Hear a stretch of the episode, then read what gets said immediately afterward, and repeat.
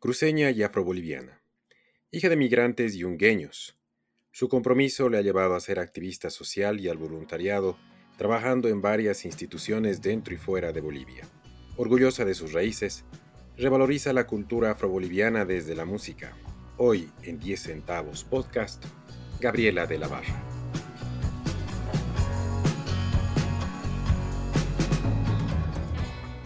10 centavos podcast. Un poco de historia, un poco de todo. Muy bien, mis queridos amigos, iniciamos un capítulo más de nuestro podcast, 10 centavos podcast.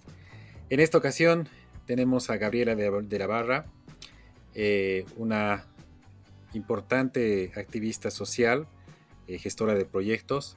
Tengo el orgullo de decir que es una amiga muy apreciada eh, por mi parte, ha estado vinculada a varios proyectos, a varios proyectos también de voluntariado con, con eh, la nación alemana. Eh, es perteneciente a la comunidad afroboliviana y hoy día vamos a charlar de varias cositas que, que tenemos preparado. Un saludo, Gabriela, ¿cómo estás?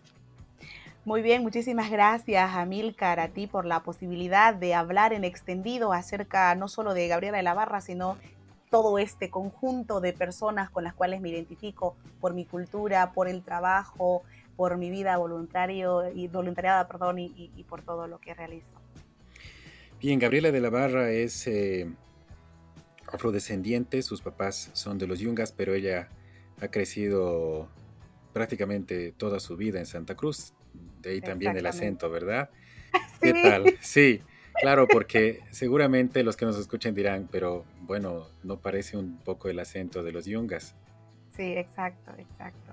No lo pudiste haber dicho de mejor manera. Mis padres, mis padres, de hecho, ya para comenzar un poco con mi presentación, Gabriela de la Barra Barra, exalta Gabriela de la Barra Barra para que nos escuchan.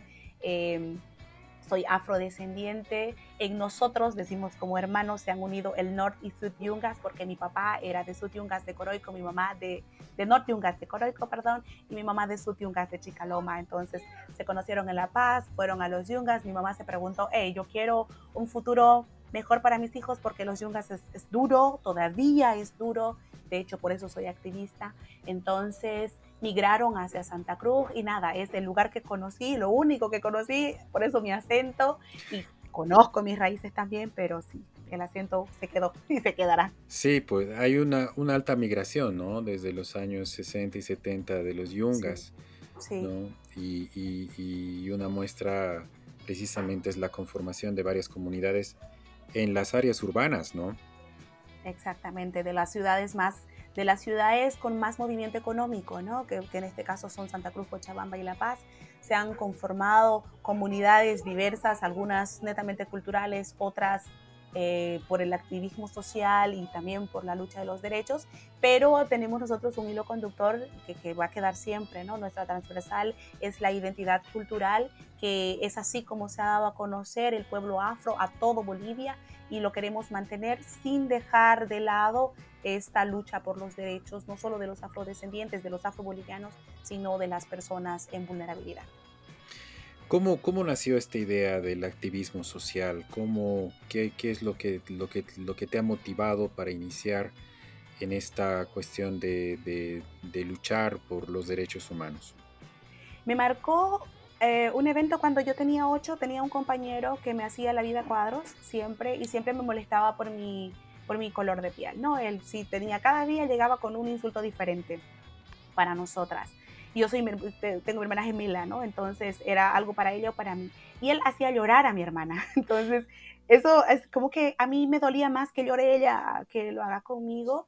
Y se la pasé hasta que llegó otra compañera al, al colegio que también tenía el pelo rizado. Ella venía de Valle Grande.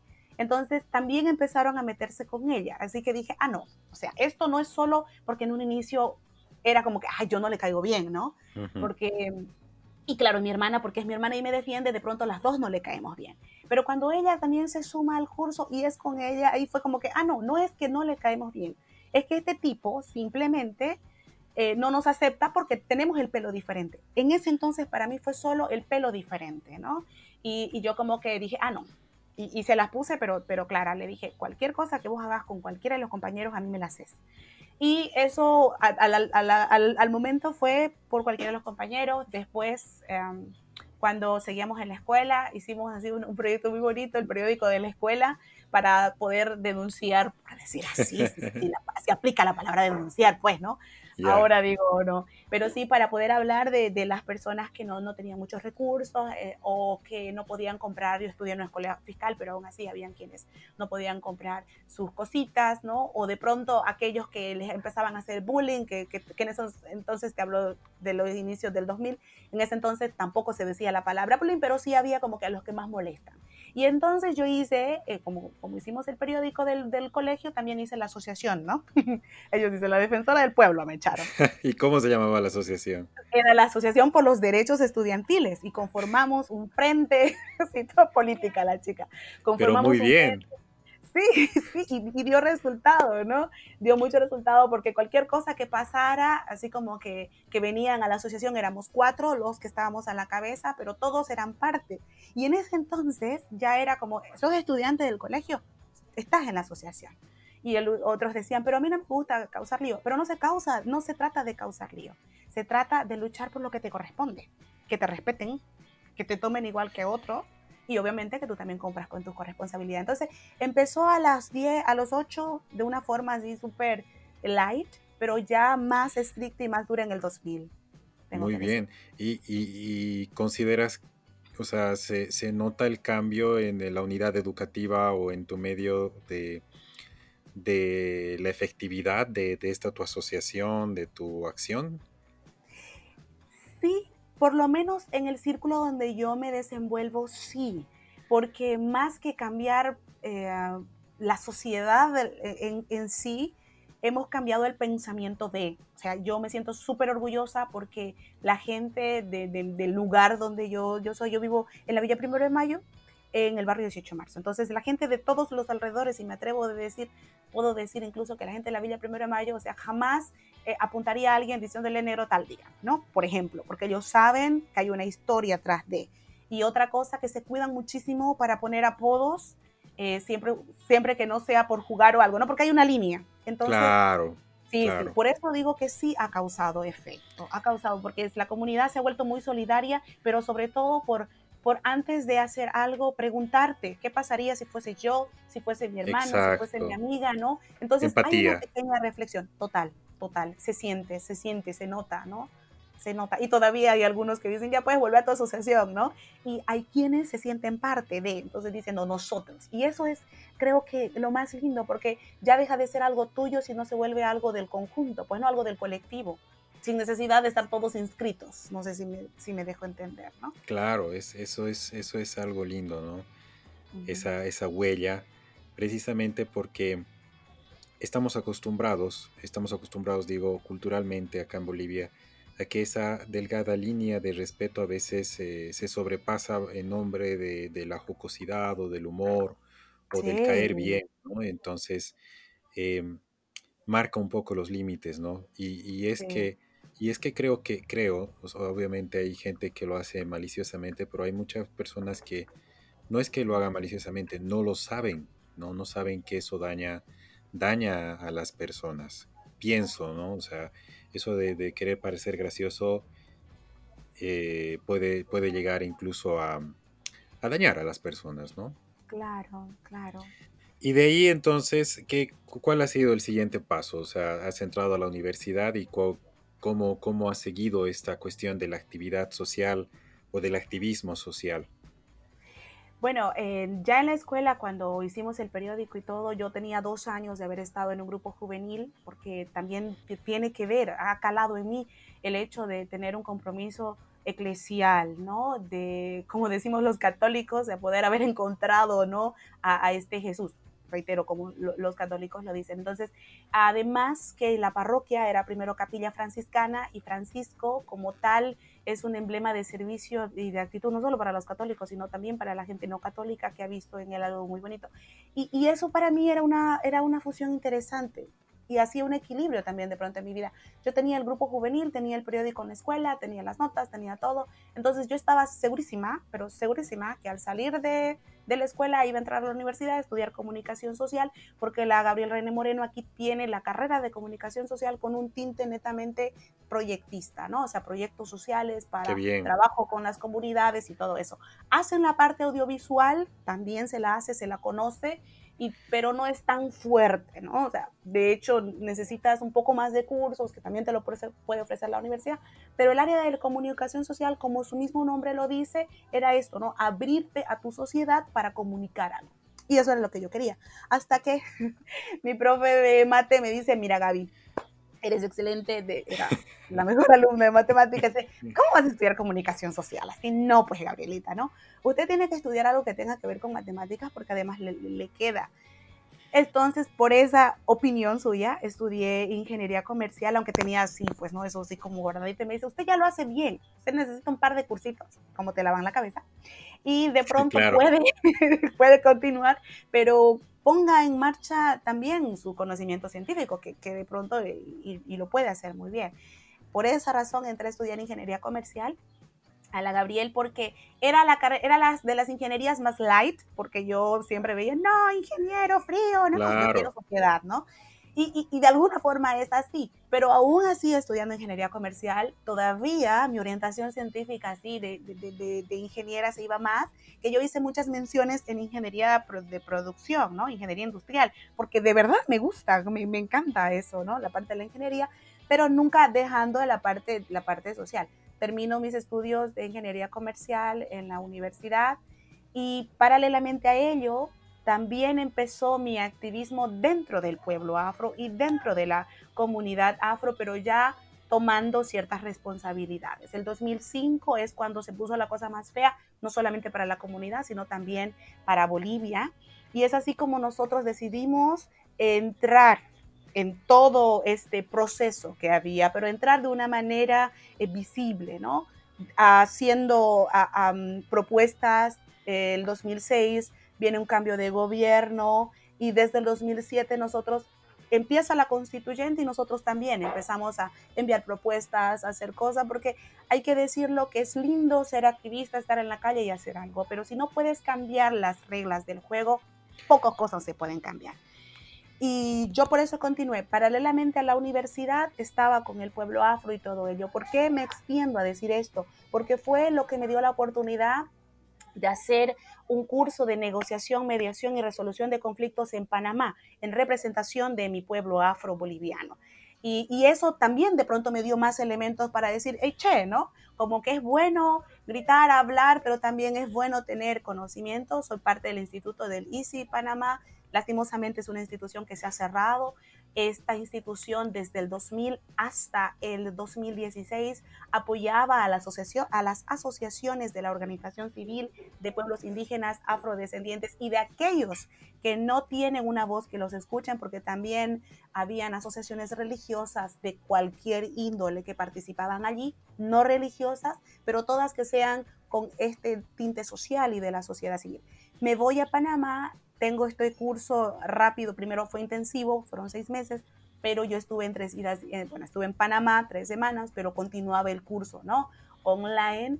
Y, y, eso también de pronto y me da más elementos para, para notar de que, nada, pues no, no, no, no es algo solamente por mis emociones y sentimientos de que yo lo hago, sino también porque con conocimiento de causa se puede hacer más por, por, por mi gente y por aquellos que considero vulnerables. Muy lindo. Esto, esto es importante, ¿no? Eh, porque ya han empezado a haber propuestas serias desde, el, desde, el, desde la comunidad afroboliviana que, que terminó precisamente con el reconocimiento constitucional. Eso, eso ha sido muy importante, ¿no? Después de la Asamblea Constituyente, que dentro de las naciones eh, indígenas y originarias esté también eh, como una riqueza de, de, nuestra nacionalidad boliviana también nuestro, nuestro lado afroboliviano.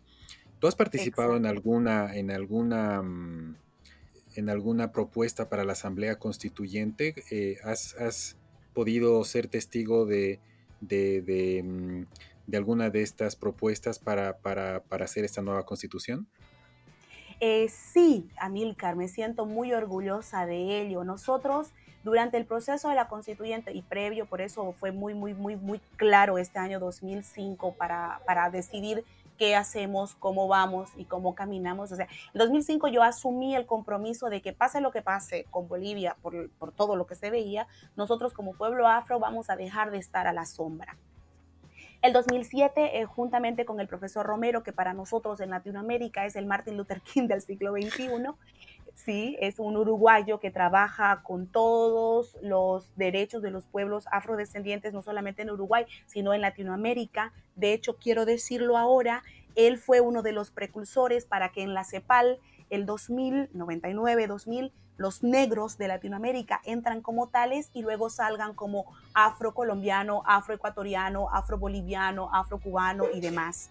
Entonces, de que se asuma que el hecho de haber sido parte de esta migración forzada, porque la esclavitud fue eso, una migración forzada, que no fuimos esclavos, sino personas esclavizadas, que después del tiempo y con la historia han venido a ser parte fundamental de cada uno de los países era importante que se nos denote la palabra afrodescendiente, pero además que primero vaya el lugar donde naciste, porque yo sí soy afrodescendiente, afroboliviana en realidad. Soy afrodescendiente por mis raíces africanas, pero antes soy afroboliviana porque nací en Bolivia. Y por ello, a ver, al reconocer que nacimos aquí, también somos sujetos de derecho, ¿no?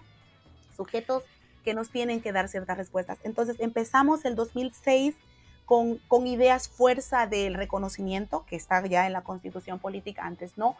Y la segunda, la posibilidad de que este reconocimiento se traduzcan también en leyes que fomenten a.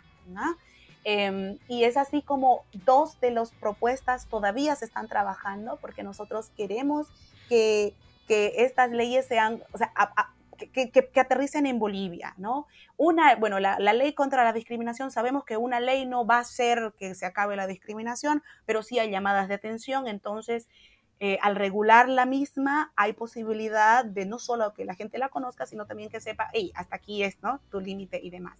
Y la segunda ley, que ahora todavía nos sentimos más felices todavía, no solamente fue para Bolivia, sino está en toda Latinoamérica, y el mundo, porque la ONU el 2015, el 2015 llama a un decenio afro, ¿no? Y, y ha sido eso a partir de los recorridos que no solo ha hecho Bolivia, sino Latinoamérica entera, y reitero, si bien hay una cosa enmarcada que nos estamos dentro de la Constitución como pueblo afroboliviano reconocido y todo, eso nos ha dado a, nosotros la posibilidad de trabajar en conjunto, porque trabajar eh, con los hermanos es mejor. En Bolivia solo somos el 4% y lo que digamos no hace mucha incidencia. Pero si hablamos de temas eh, latinoamericanos, la, la población afrodescendiente en Latinoamérica es el 60%, entonces somos más. Y por eso se ha conseguido que la ONU llame a un decenio afro para la lucha por, las, por los derechos de las personas, pero también por su situación económica en la que están. Y eso tiene que traducirse en leyes de no solamente, ay, mira que vamos a darte algo, sino vamos a darles lo que a ustedes les corresponde. Y esas leyes, ya hay una ley dada aquí en Bolivia, pero parte, reitero, del decenio afro, ¿no? No solamente de, de nosotros como activismo ante la nueva elaboración de la constitución política del Estado. Qué bueno. esto de recuperar la historia de, la comunidad es muy importante porque ha sido parte activa de la historia de Latinoamérica, ¿no? De, no solamente de la parte económica, sino también de la parte social, de la parte cultural. y, vemos con tristeza que hay algunos países que prácticamente han borrado el lado afro de, sus historias oficiales y, no solamente la cuestión afro, sino también las cuestiones indígenas. Recuperar esto es precisamente darle más valor a nuestra historia, ¿no? Exacto. De, no ignorar eh, eh, los grupos que, que, hacen, que son esencia también, ¿no? Yo, no, yo ignoraba este, este dato del profesor Romero. ¿Cómo se llama él? Ay, nosotros lo conocemos como el profe Romero, en realidad. te, tendría que. No, no te preocupes. solamente quería dar un.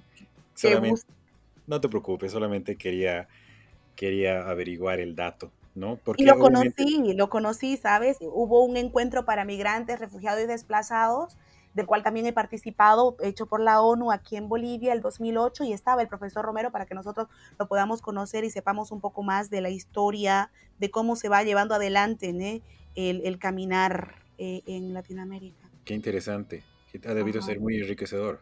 Totalmente. Qué bueno. Increíble. Entonces, eh, ustedes están trabajando también no solamente en una cuestión nacional, tienen vínculos también con, con, con, todo el, con, todo el movimiento a nivel latinoamericano. Sí, sí, sí, sí, sí. Estamos trabajando en el movimiento latinoamericano y de la diáspora, que se conoce con esos dos nombres. Sí. Eh, no, bueno, es Latinoamérica, eh, sí, es, sí, ¿no? Es Latinoamérica se, se compone en el cono sur, Latinoamérica como tal, el Caribe y la diáspora. Así es como se lo divide. Y en esos ejes es que trabajamos para que tengamos más eco en cada país en torno a las propuestas que se realizan. Claro, obviamente también este tema ha, salido a flote muy, muy fuerte con la cuestión de, que todo el mundo conoce de George Floyd y seguramente también han estado con varias actividades en este tiempo. Sí, Sí, eh, sobre todo ONU, ONU, Mujeres es el que ha llevado un poco más adelante, pero nosotros hemos hecho protestas, bueno, una de ellas, ponerte en la página de Facebook que sea un poco más visible, ¿no? Esto de la vida de los negros importa, pero estamos en directa conexión con la comunidad afro de Nueva York, o sea, ellos son los que están ahora mismo manejando todo, porque es, la ciudad donde hay más polémica y, más conflicto, pero son los que nos, nos a ver, no se trata de bajar directrices, eso que quede claro, porque es un colectivismo por los derechos y porque saber que todos somos iguales en dignidad en el mundo.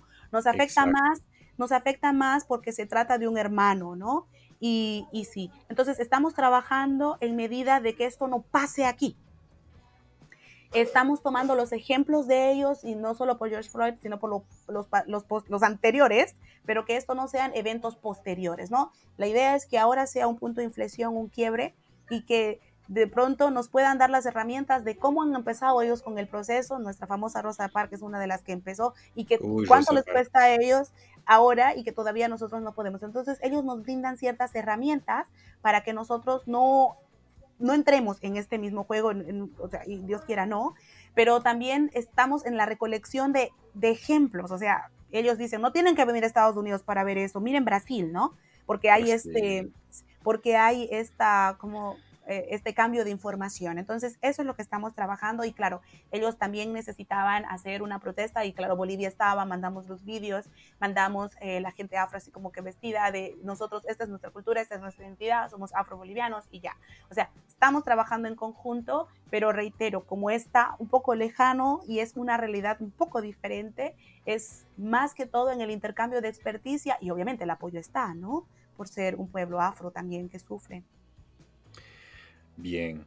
Ahora te voy a hacer una pregunta un poco fuerte, porque obviamente eh, tú crees, porque generalmente hay una percepción de que en Bolivia no hay eh, racismo, o sea, en el caso de que, o sea, nos lamentamos de George Floyd y ha sido realmente una pena, pero hay muchas personas que eh, levantan a un ciudadano ¿no? Eh, independientemente de, su origen, de un ciudadano estadounidense que ha sido noticia mundial. Pero si te das vuelta, eh, esas mismas personas en muchos casos em, son personas que, viven al día, o sea, o que, o que discriminan, o que, o que no tienen ese sentido de igualdad con las personas. ¿Tú qué piensas? ¿Cómo ves el panorama en Bolivia, precisamente como activista social, no solamente por la comunidad afroboliviana, sino, eh, como tú has dicho, para las poblaciones vulnerables. ¿Cuál es el, diagnóstico que tú tienes sobre esta realidad? Pienso que en Bolivia es un tema del cual no se habla. Em, en Bolivia es más fácil decir, ¿puedo decir malas palabras o no?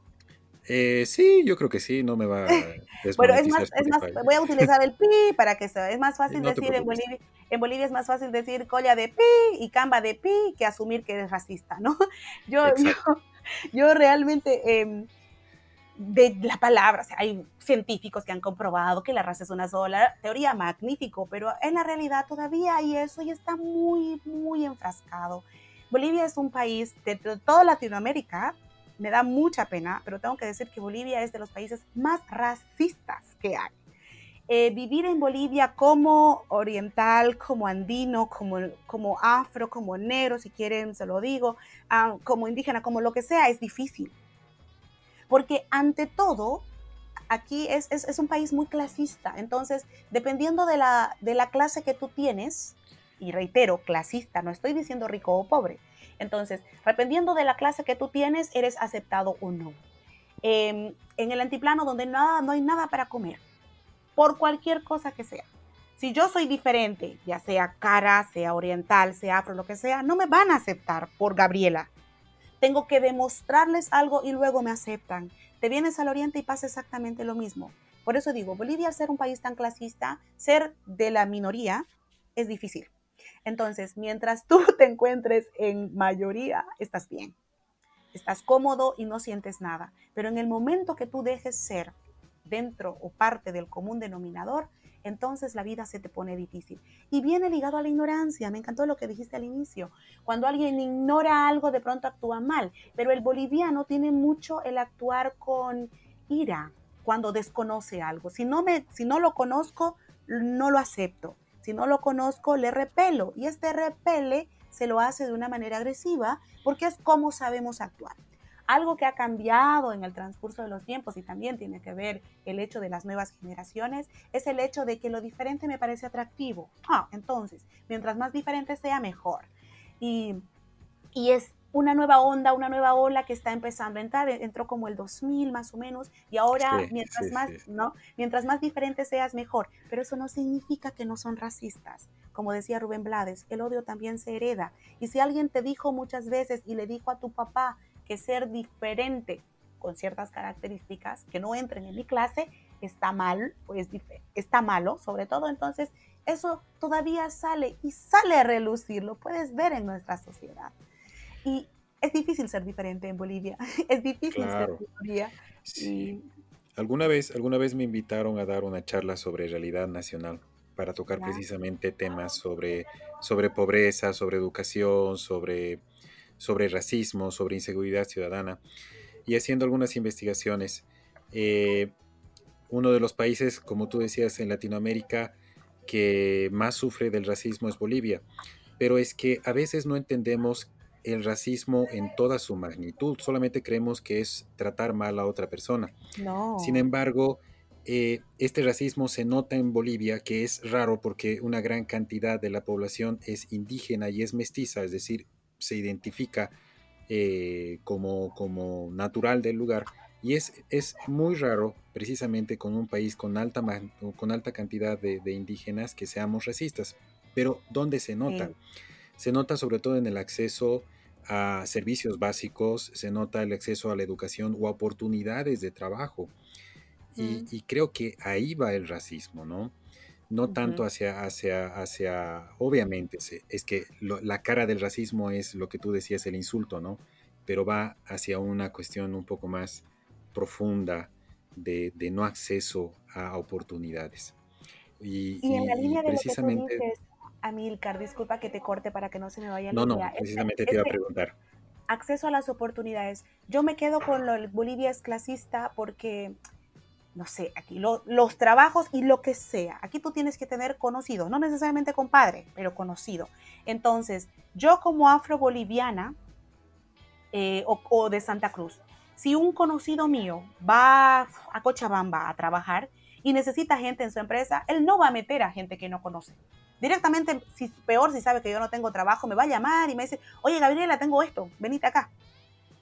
¿Por, qué? Porque ahí volvemos a la clase, ¿no? Y, por eso eh, eh, a este círculo que se hace, ya sea mi amigo de infancia, eh, mi amigo de baile, mi amigo de lo que sea, o mi conocido de lo que sea, y viene también el de mi comunidad, ¿no? Entonces, todo vuelve a ser esta clase de, sí, tienes, tienes razón en lo que dices de que los más pobres son los que menos acceso a las, a las oportunidades tienen, y sí habrán oportunidades también, harina de otro costal, pero también viene esto de, claro, uno dice, ay, pero todo se queda en la cosa de los ricos, no sé, porque es un círculo que ellos se han armado y es una clase que se han armado. Y hay cosas también donde nosotros, los que tenemos menos escaso, menos recursos económicos, no dejamos que entren otros porque también de pronto ya es nuestra clase que hemos armado.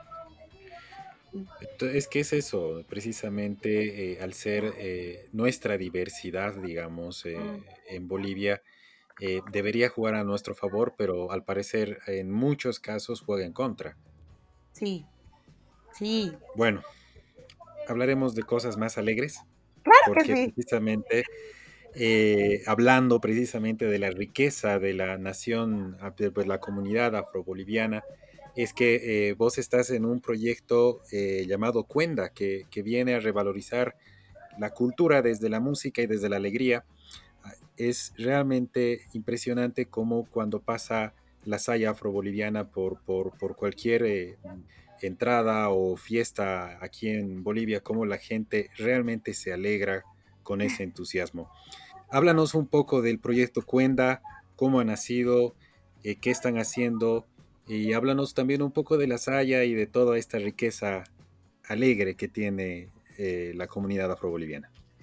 Uy, la comunidad afro, bueno, aunque es más conocida la Saya, tengo que decir que dentro del pueblo afro se han rescatado, porque es eso, se han podido rescatar cuatro danzas que, que son las que, las que se tenían. Pero en sí, el proyecto Cuenda es, nace una idea de mi hermano, Iván se llama, él es el profesor, el creador, el artista, y, dice, no, yo quiero algo donde nosotros podamos en Santa Cruz hacer, seguir con la revalorización de la música afro, sobre todo de la saya, porque es, em, desde finales de los 80, principios de los 90, en La Paz empezó y ahí ya como que en carnavales, que no sé qué, que luego pasaron al curso de cursos de cocha y como que se empezó a escuchar mucho más, ¿no? En todo Bolivia.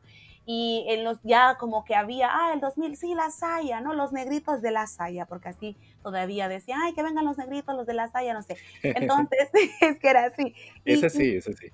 Sí, ¿no? Es, es así. Y claro, entonces empezaron los negritos de la saya a estar en muchos lugares, pero como adultos se tenía, se tenía esto muy claro, o sea, nosotros bailamos allá, tocamos allá, también, de hecho, en Santa Cruz se hace lo mismo, es la segunda entrada más grande del departamento, es la entrada de los residentes paseños, y cómo no estar como residentes paseños, desde sus inicios nosotros bailamos, como residentes bailamos allá, ¿no? Que, que, que es lo nuestro.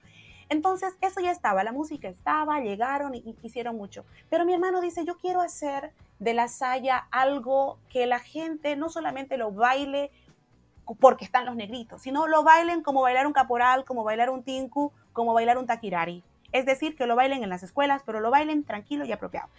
Y él dijo, y yo voy a hacer que la saya sea conocida en Santa Cruz como una opción más de baile y alegría que es boliviana, que si bien lo tocan los afrobolivianos, no está excluido para el resto de la gente. Y empieza Cuenda, porque Cuenda además, y buscó una palabra africana, es, es, es, una palabra con muchas variantes, ¿no? Es como Cuenda, que viene del, que los yoruba lo, lo dicen, que significa como que déjalo transmitir, déjalo que pase. Y también las variaciones gallegas, ¿no? Como buenos españoles, ellos ellos decían, sí, pero si deja lo que pase, entonces podría ser tomado como que es un movimiento ondulatorio. Y en el portugués, pero el portugués angoleño, no nos olvidemos que de ahí también vienen los tambores, ¿no? Y de hecho, la forma como se, se trenzan muchos de los tambores para la saya son de Angola. Y Eso no sabía. Sí, en el, en el portugués angoleño significa expresión eufórica de turno. Entonces, si nosotros hacemos una analogía de todas estas derivaciones, cuenda con Q, es, hemos hecho el resumen que es más que baile, es una expresión. Así es como nosotros lo tomamos. Y nace el proyecto Cuenda primero para participar de eventos de baile a nivel escolar que lo hacían aquí. Uno de los eventos más grandes en Santa Cruz se llama Danzarte y allí empezaron, empezamos, empezaron ellos con Saya, con una obra que terminaba con la Saya, poniendo su marca registrada. Todas las obras que se hacen son marca registrada y terminan con la Saya, pero no, pues causó revolución, ganó el Danzarte ese año, el siguiente, los posteriores, y es así que después de eso, él es muy creativo, tengo que decirlo siempre, dice, vamos a hacer nosotros una una obra, pero que se quede y que sea épica. Yo quiero que la obra que nosotros hagamos se quede en la historia, ¿no? Aparte que ganamos todo con esa obra que se llama Santería, que son las fotos que, que, que, viste que yo voy subiendo de a poco, la obra se llama Santería, donde se toman además a dos diosas, a dos dioses africanas, que fueron los que acompañaban a los barcos negreros para los africanos, ¿no? Que eran los que acompañaban a los barcos negreros en su salida de, de, de África, pasando por, por Holanda y luego llegando a los puertos del Caribe, ¿no? Que son eh, que hay bastantes derivaciones también, pero el origen y el fondo de todo es que es la diosa de los mares, por eso ellos encomendaban a Yemanja y Oshun, que Oshun también, hay, su fiesta es en febrero, hay algunas derivaciones, algunos dicen que Santa Rita, otros no, pero Oshun es también una diosa por la caridad y el amor y la tierra. Entonces como que se mezclan esas dos y lo hemos expresado en santería, de las cuales yo fui la, la qué sé yo, la imagen principal porque me identifiqué. Fuiste Yemanja. Sí, fui Yemanja, exacto. yo soy Yemanja, cuando eh, todavía lo digo me causa un poco de gracia, pero lo hicimos eso. Entonces, cuenta con esto, ya empezó el 2009, se, se ancla en Santa Cruz 2012 y de ahí en más somos imparables, por decir así. Tanto así que Cuenda tiene eh, colaboraciones musicales con Aldo Peña, donde tienen la Sayacamba, ¿no? Se hace con tambores y todo, y hablan de la historia de mis papás, de la historia de la casa, la historia de la familia, pero es una... Sí, sí, es una colaboración musical, entonces estando en Santa Cruz es como no hacerlo, ¿no? O sea, es un agradecimiento también y un, homenaje a esta tierra que ha acogido no solamente a los afro-bolivianos, sino a muchos, pero particularmente a nosotros nos ha abierto, es una tierra caliente, es una tierra linda y por eso hicimos la Saya Camba, que, es, que vienen con los tambores de la Saya, una letra muy oriental y una letra trabajada en base a la historia de mis papás pero también con un ritmo oriental de un taquirari. Es una fusión que se ha hecho. Y no hemos hecho solo fusiones con ellos. Cuenda ha hecho fusión con otros grupos andinos también lindísimos, donde siempre que toca proyección en Santa Cruz, por ejemplo, tocamos con ellos, ¿no? Porque les encanta la saya y todo. Hay Juna en Tarija. Entonces, como que tenemos ciertas colaboraciones como Cuenda porque nada, o sea, mis hermanos no solamente son artistas de la música porque lo tienen en la sangre, sino también son artistas que componen, tocan instrumentos, no solo instrumentos que tienen que ver con la música afro-boliviana, con la música negra, como dicen, ¿no? sino también otro tipo de instrumento de cuerda, de viento y, y demás. En sí, sí, en sí, Cuenda es eso, es, este, este proyecto cultural, pero claro, nosotros tocamos saya, siempre que se puede lo hacemos, la saya, tenemos los tambores en la casa, lo hacemos, estamos participando con la comunidad, con otras comunidades que hay acá también, porque tan diverso, eh, tan diverso eran los pueblos africanos, pues que ha habido tanta gente, entonces nosotros, ¿por qué nos vamos a quedar en solo una comunidad, en un solo grupo, sino que también hay diversidad de grupos, no solo en Santa Cruz, sino en Cocha, La Paz. En Santa Cruz solamente hay seis grupos, aparte de Entonces nosotros colaboramos con todos, siempre y cuando es la parte cultural, ¿no? Y es así como también hacemos que prevalecer un poquito más esto de que la saya es afro-boliviana la saya y otras cosas no son saya. Pero sí, sí, sí, Es, algo que yo ando diciendo igual, porque obviamente como profesor de historia y como alguien vinculado, lo cuando tú vas a la raíz de las cosas y dices, y no solamente pasa con la saya, yo a veces despotrico porque hay una danza que, no, esto no es eso. Y ah. otra danza que tú dices, no, esto no es eso. Y la saya igual, y eso y eso también hace algunos años también salió precisamente para normar, ¿no? Algunas cosas que no eran saya, ¿no? Sí, Entonces, creo que eso, es, eso es bueno, ¿no? Que también hace, o sea, hay una cuestión de que renegamos de que, de que eh, Chile o Perú agarran nuestras, eh, nuestras eh, danzas y las tergiversan. acá dentro de Bolivia también hacemos algo parecido.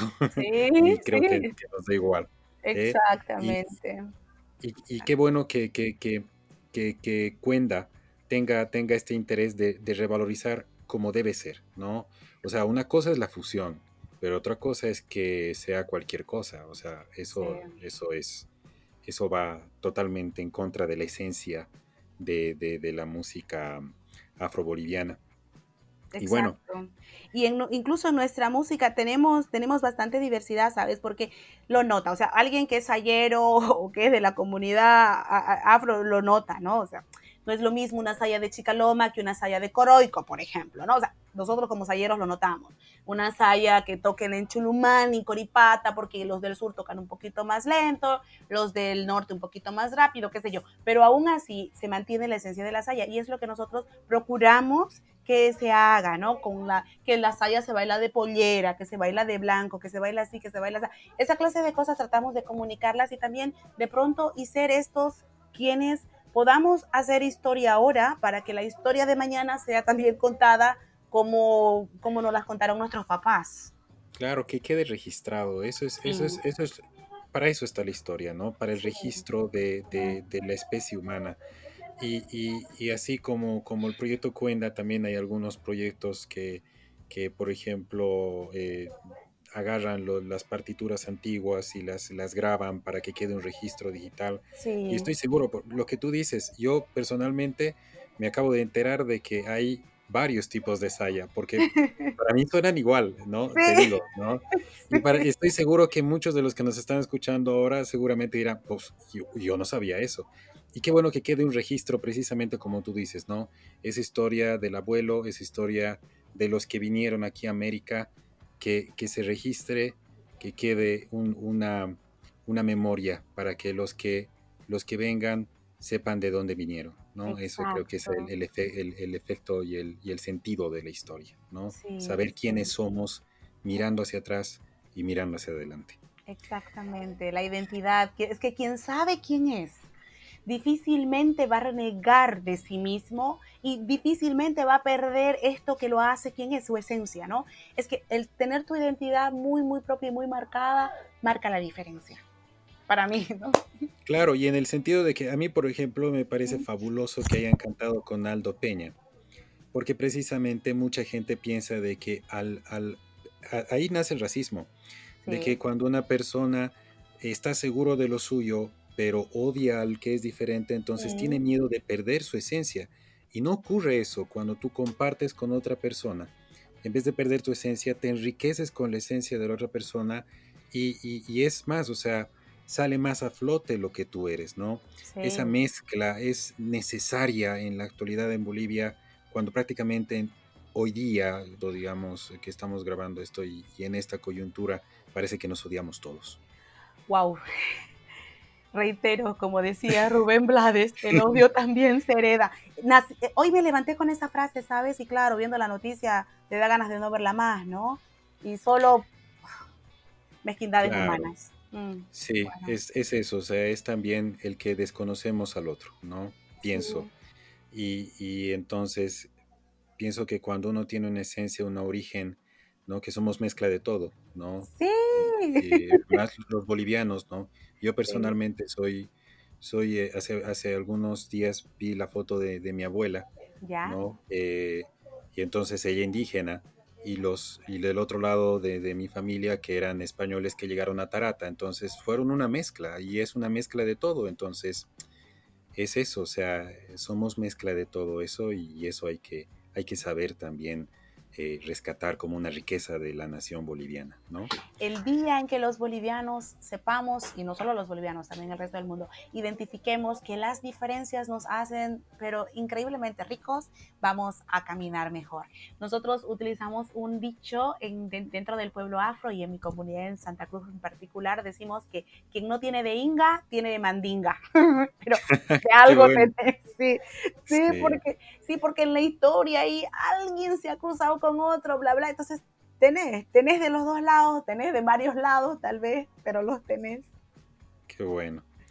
Bueno, eh, ¿qué es esto de ser gestora de proyecto? ¿Cómo, ¿Cómo lo ves vos? ¿Hacia dónde estás? ¿Hacia dónde está yendo esto de la gestión de proyectos? Eh, cuéntanos un poco eh, en qué estás ahora. Sí, eh, yo empecé, tuve la oportunidad también de trabajar en el Banco Interamericano de Desarrollo y para fortalecer un poco de esto de la línea de los proyectos que, que siempre me gustaron y, y, siempre quise, ¿no? Juntamente con la parte financiera.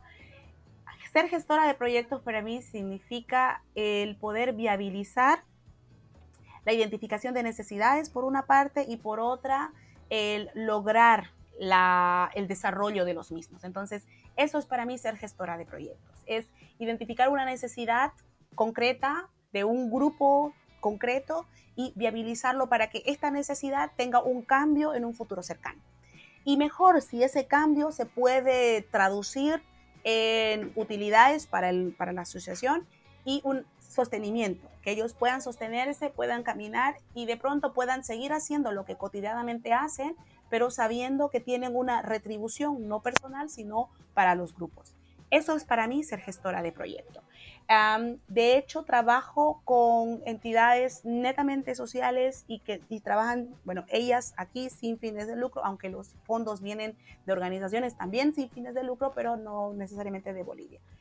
Ahora mismo estoy trabajando con una asociación que trabaja con muchas asociaciones para personas con discapacidad.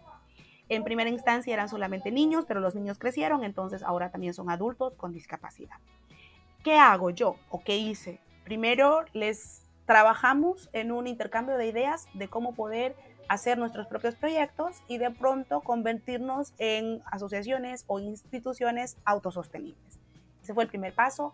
El segundo paso es búsqueda de mejores oportunidades para ya sea la venta de mis productos o que la gente empiece a tener esta sensibilización con las personas con discapacidad y puedan crear oportunidades para ellos para que en un futuro también ahora se lo hace, sean contratados, pero luego no sea, no lo contrate porque la ley me dice que tengo que contratar, sino porque yo considero que esta persona tiene las capacidades para hacer el trabajo que requiere. En eso estoy ahora. Qué bueno, qué bueno. Estás en el activismo social y también con no solamente eh, con la comunidad, sino también con las, con las poblaciones vulnerables. Realmente, eh, eh, déjame decirte, porque tú sabes que te admiro mucho, eres un ejemplo de profesional. Eh, te he visto con la cuestión del voluntariado en Alemania, te he visto trabajando con el Banco Interamericano de Desarrollo y es una, y es una, una acción ejemplar que tú haces, marcas en la vida de las personas tengo el placer de, decir que eres mi amiga ah, y también muchos jóvenes que he visto que tienen esa influencia que tú dices desde, desde los ocho años que has tenido con, toda tu, con todo tu trabajo. Para despedirnos, un, mensaje, algo que quieras eh, compartir con toda la gente que nos va a escuchar y que nos escucha, algo que, quieras decir y bueno, pues que, que también cierre esta, esta bonita entrevista. Te agradezco de verdad el haber aceptado mi invitación. Y bueno, pues, ¿qué nos tienes que decir para terminar? Para terminar, cortito, eh, quiero contarte un pequeño, un pequeño ejemplo que, que es algo que me pasó y que lo recuerdo con cariño ahora, aunque ese momento estaba así súper enojada, y que yo creo que engloba un, par, un poco mi vida como activista social, como gestora de proyectos, como profesional y también como afroboliviana.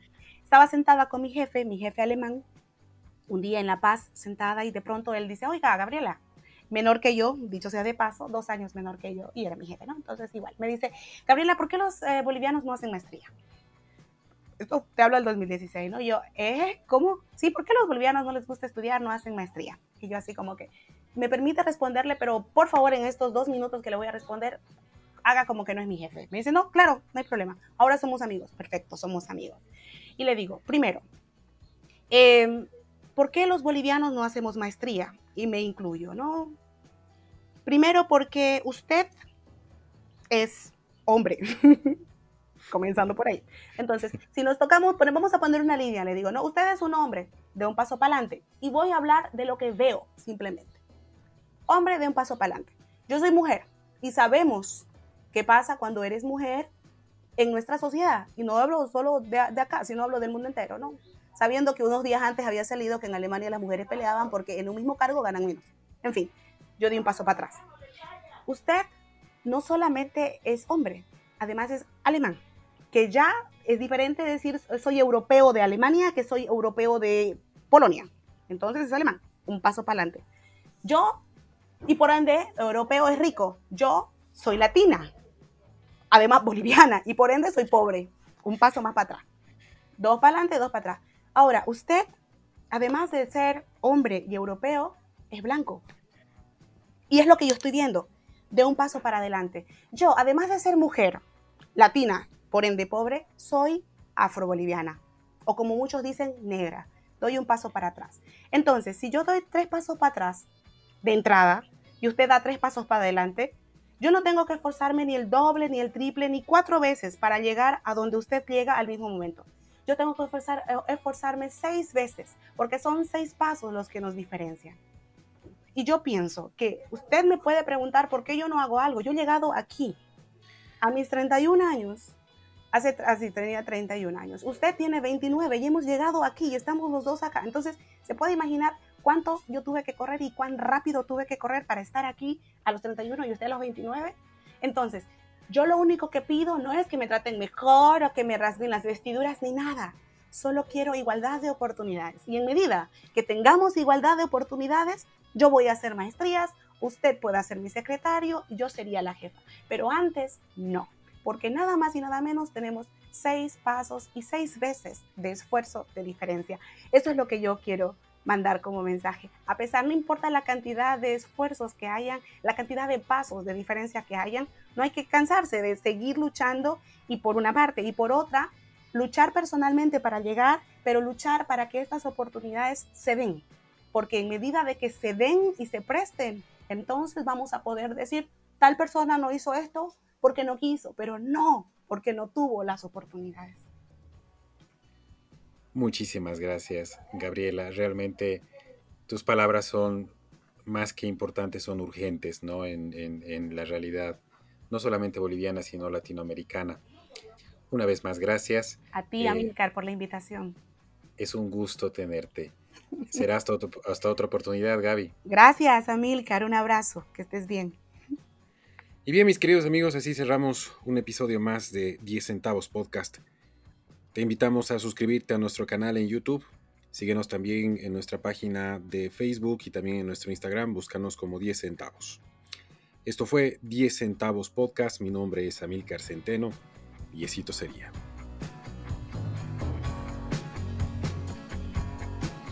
10 centavos podcast. Un poco de historia, un poco de todo.